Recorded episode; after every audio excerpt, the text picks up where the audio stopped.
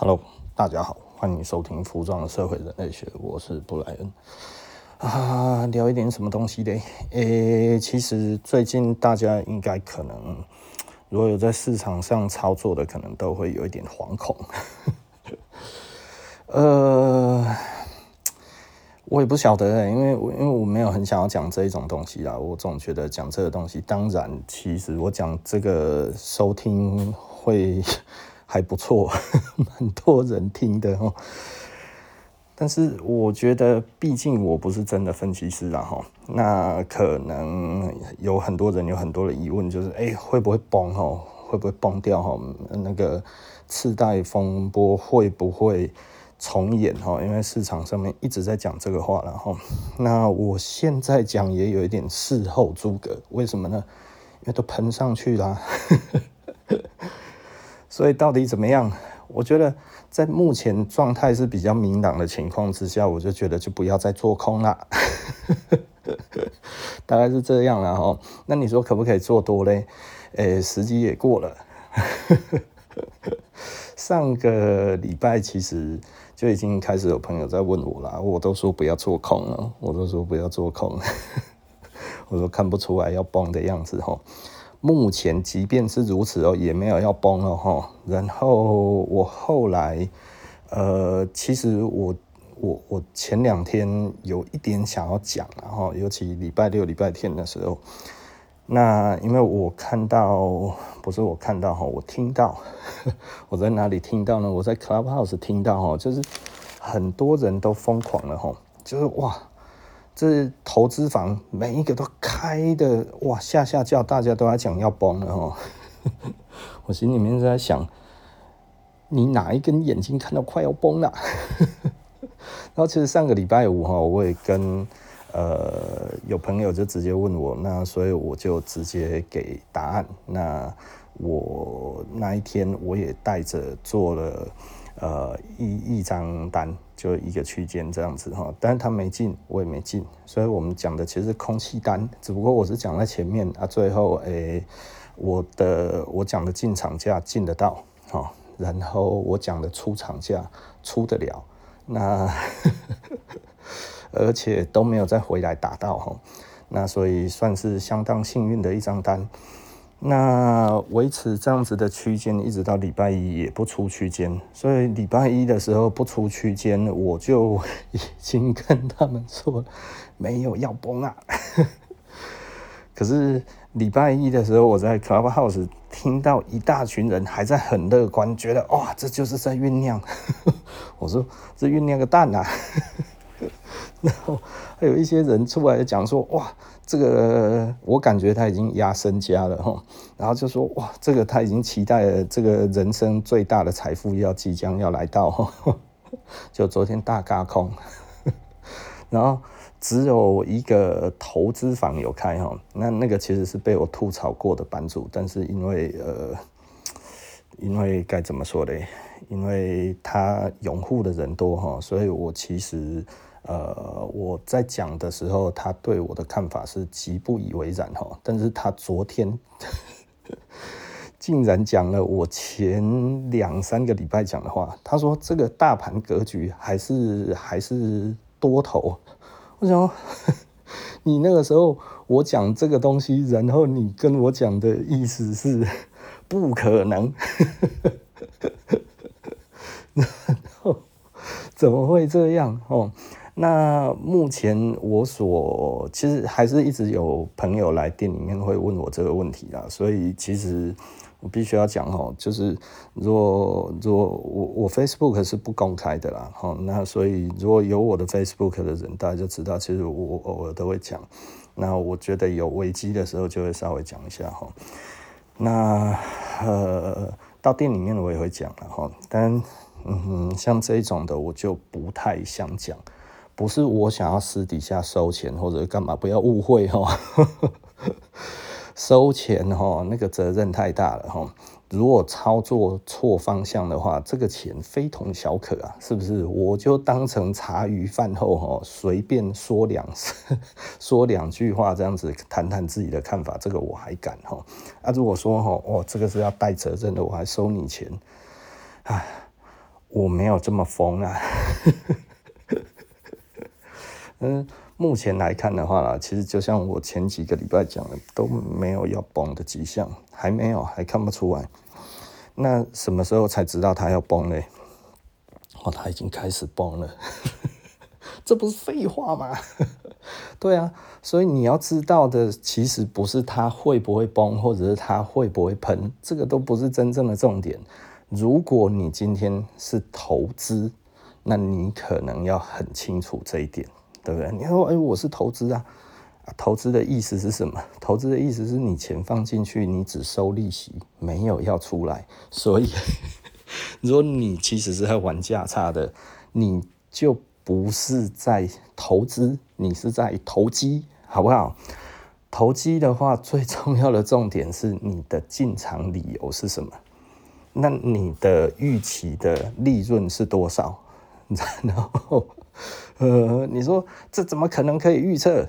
对啊，啊，如果这个不可能预测，你为什么要觉得会有人可以跟你讲 这个东西的走向是如何？因为真正懂市场的，就是没有人懂市场啊。能够预测的就，就代表就是我们常常在讲的啦，吼，就是就是其实股市期货都是测不准原理，对不对？吼。测不准原理是什么呢？就是你无论讲的再好哈，你都讲不准。那这个有一点像是混沌理论哈，这个很常，人家把这个东西放在一起讲。混沌理论这么说，其实大家可能就懂了哈。那如果你大概知道实际上操作的样子，你就千万不要再去听那个消息面做决定哈，你的膝盖就怕痛哈。那什么叫做混沌理论呢？我们简单的来说啦，哈，它其实就可以说是蝴蝶效应。那一般的人，你可以掌握的是多久的时间？我觉得这一件事情，你可以思考一下，你可以思考一下哈。也就是说呢，如果我现在在走路，我可以预测我下一步走到哪里，甚至我可以预测三步，我可以预测五步，对不对？但接下来可能会来一个人，他可能会让我停下来，他可能会让我让开。但是我还没有看到这个人，对不对？那所以呢，你能预测的是这五步，那你就做这五步就好了，因为这是可预测的，对不对？就这样子很小啊，如果会赚就好了啊，不是吗？对不对？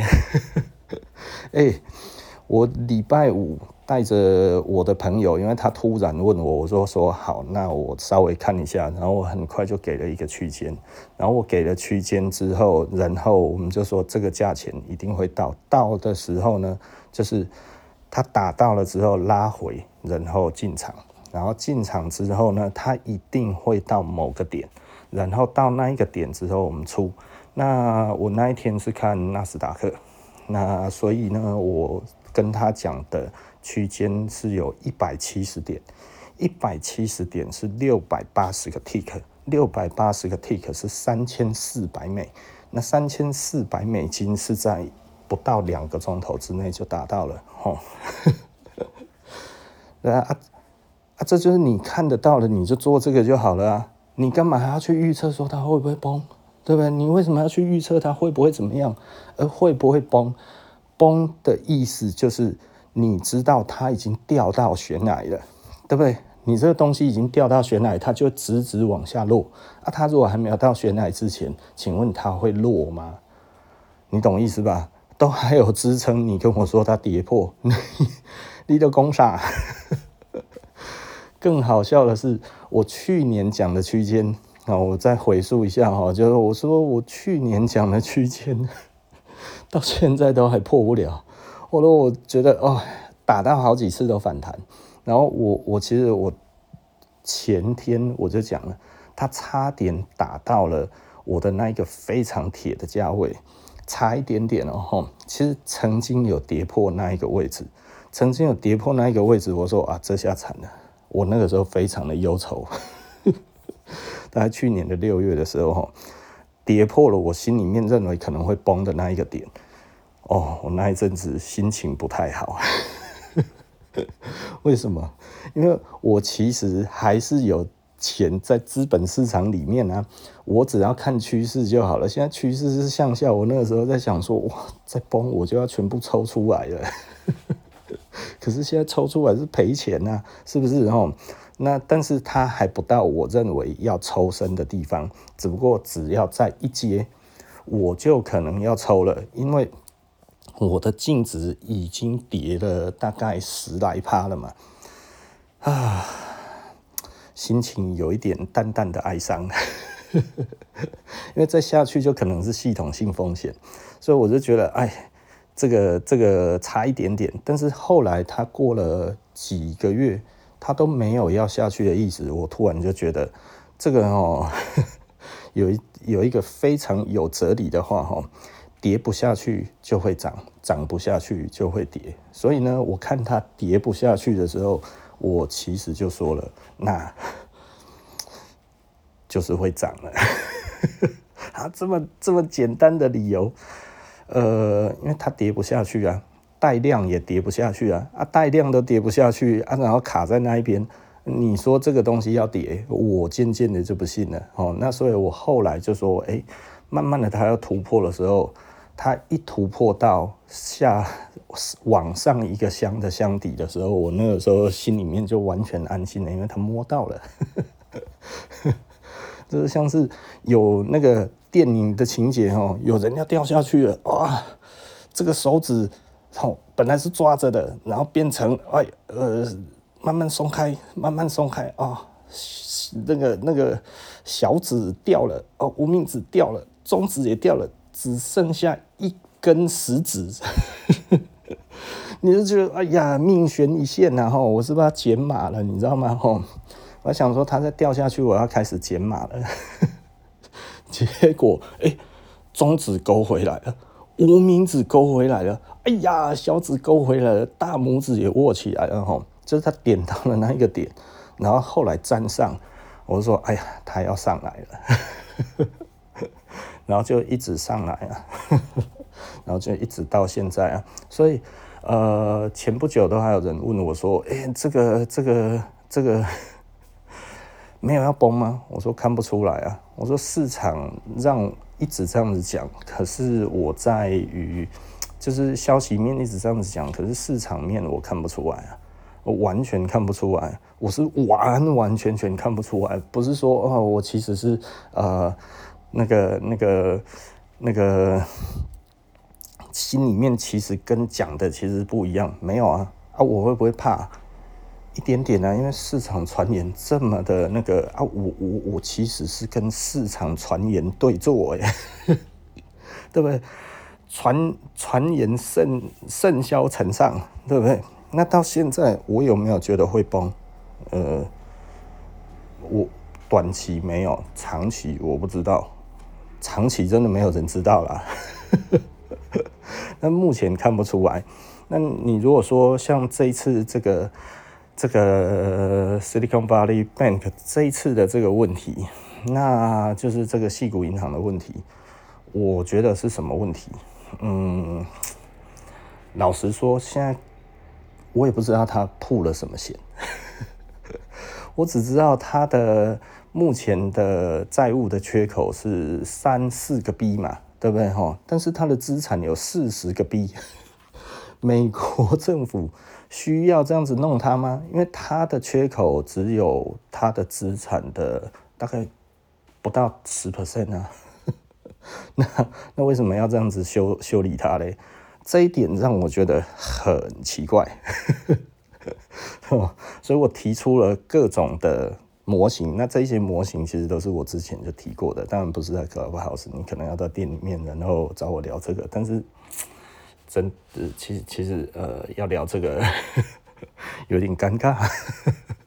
呃，我我也不是来就会聊，然后那我也没有想要带什么样子的风向，什么这些我完全都没有想哈，因为我其实就是自己看看爽的哈。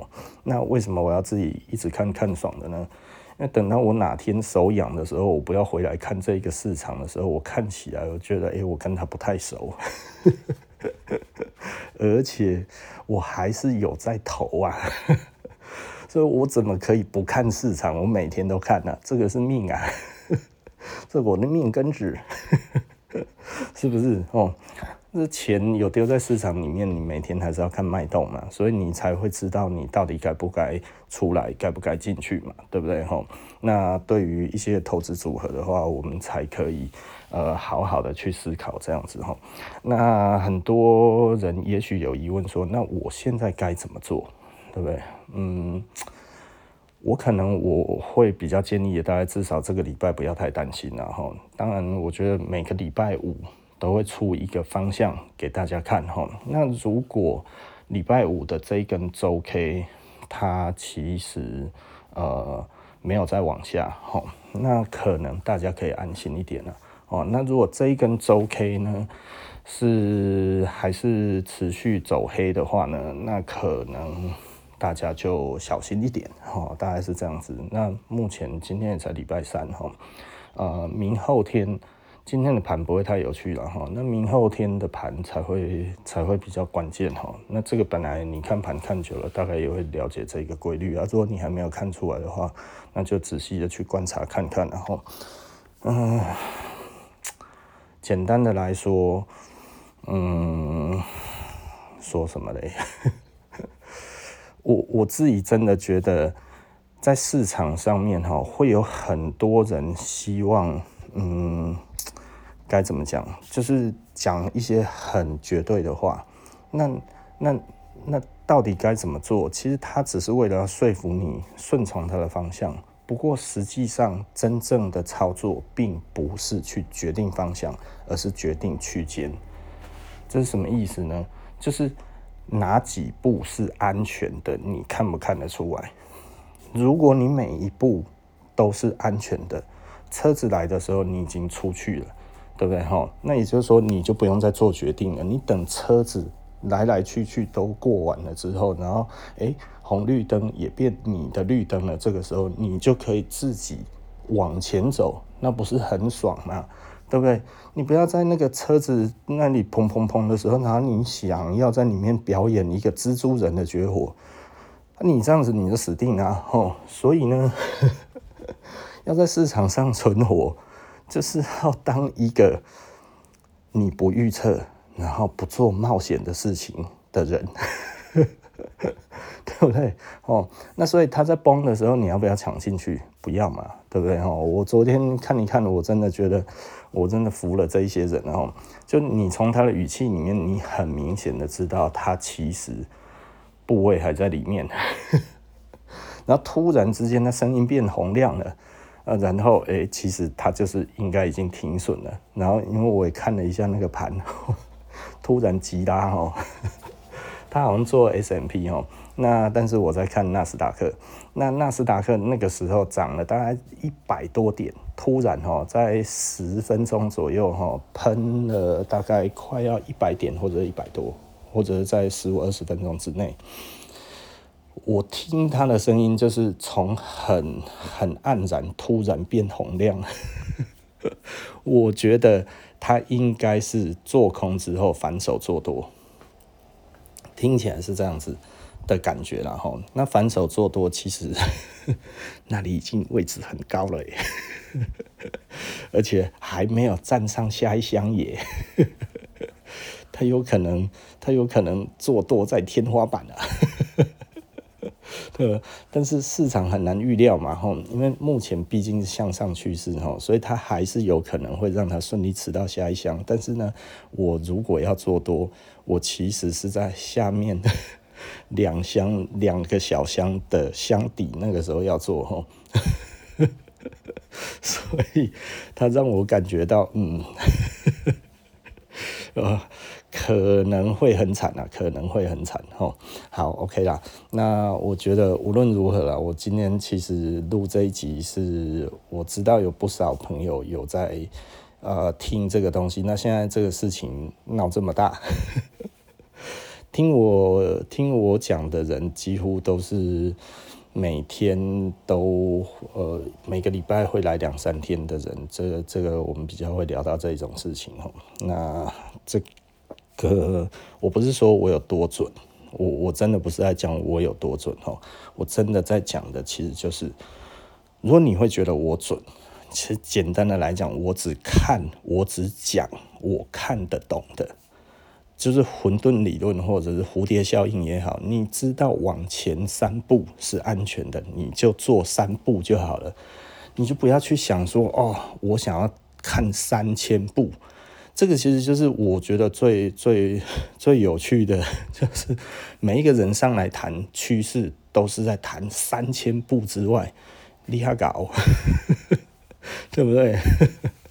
你有那么厉害吗？你资本够大吗？你能左右市场吗？如果你不能左右市场，你凭什么要觉得你可以安稳的走三公里都不会改变方向，对不对？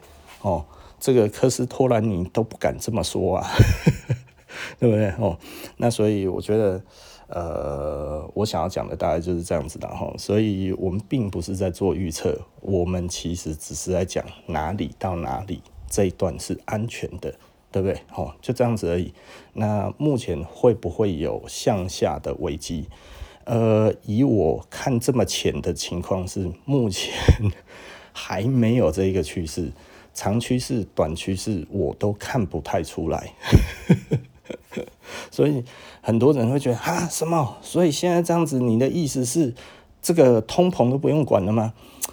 其实我昨天跟人家这两天，我跟人家聊很多，就是 Silicon Valley 这一件事情。我说美国政府凭什么监管？因为它的这个东西曝险并没有很大啊，甚至它后面的洞是多大，我们其实不晓得，不能估计。那你为什么要剥夺这一个矽谷银行它的经营权？其实你就调高这一家银行的存款准备率就好了嘛，对不对？它不是很简单吗？而且我一直觉得，为什么要硬要升息？其实如果你要这钱要减少，你从银行端去解决不就好了？到目前，呃，我不知道到底美国有做多少这件事情，但是这件事情应该要跟升息一起做，就是提高存款准备率。目前我好像没有看到有在做这件事情，因为提高存款准备率代表银行能够贷出去的钱变少。那第一个冲击的是谁？第一个冲击的当然是贷款户嘛，对不对？啊，还有什么？就是很有钱的人，但是他是虚胖，他是以债养债的人。那这一种这一种人才有可能产生经济危机呀。对不对？吼，你如果说这个是有钱人，真金白银，每一栋房子通通都是付清的，通通都在那边都是付清的，嗯，这个当然你你说他会倒吗？很难呐、对不对啊？但是如果这个东西都是用信用扩张买的，那个也是信用扩张买的，然后他本来就是用用以债养债的方式去扩大他的这个版图。那他实际根本就没有赚多少钱，他赚的钱根本就无法去冲他自己的资产的这整个贷起贷下来的利息成本的时候，那你给这种人带动市场不是很危险？那所以如果提高存款存款准备率，我们是不是可以把这种比较不好的人把他揪出来？结果不是在揪这些人。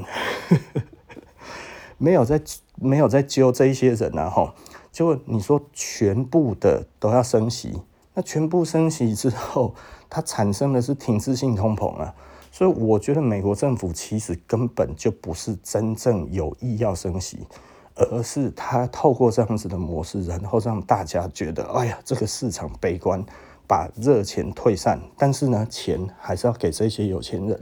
啊，这些虚胖的。那很有可能是提高存款准备率才会真正产生这个债信危机吗？也就是说，美国真的这么虚胖吗？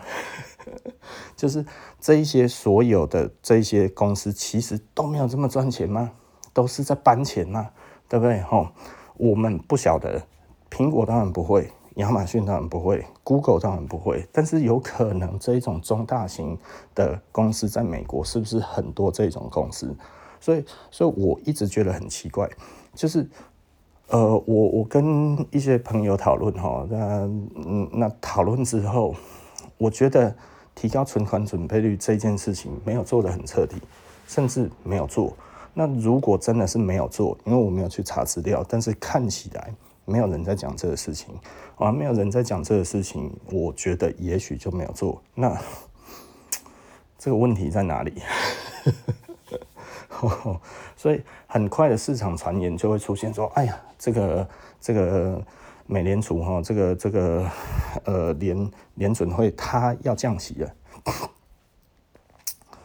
我觉得降息是比较有机会的，升息真的是不太可能哈。这个我大概是这么想的哈。那其实就人听了我这样子讲之后，是马上反驳，那这样子 CPI 怎么办？我说我说如果出现停滞性通膨，产生滞胀，那其实比比 CPI 更恐怖啊，对，那是全死哎哈。所以我觉得很多人。就是喜欢用一个很简单的方式去思考这件事情。当全世界通膨掉下来的时候，但是所有的企业也都因为债信的问题，然后都倒光了，然后大家没有工作。你觉得这样子是美国政府追求的吗？显然不是嘛。吼，好啦，OK 了，我讲太多了哈。那服从社会人类学，我们就下一集不见不散了，拜拜。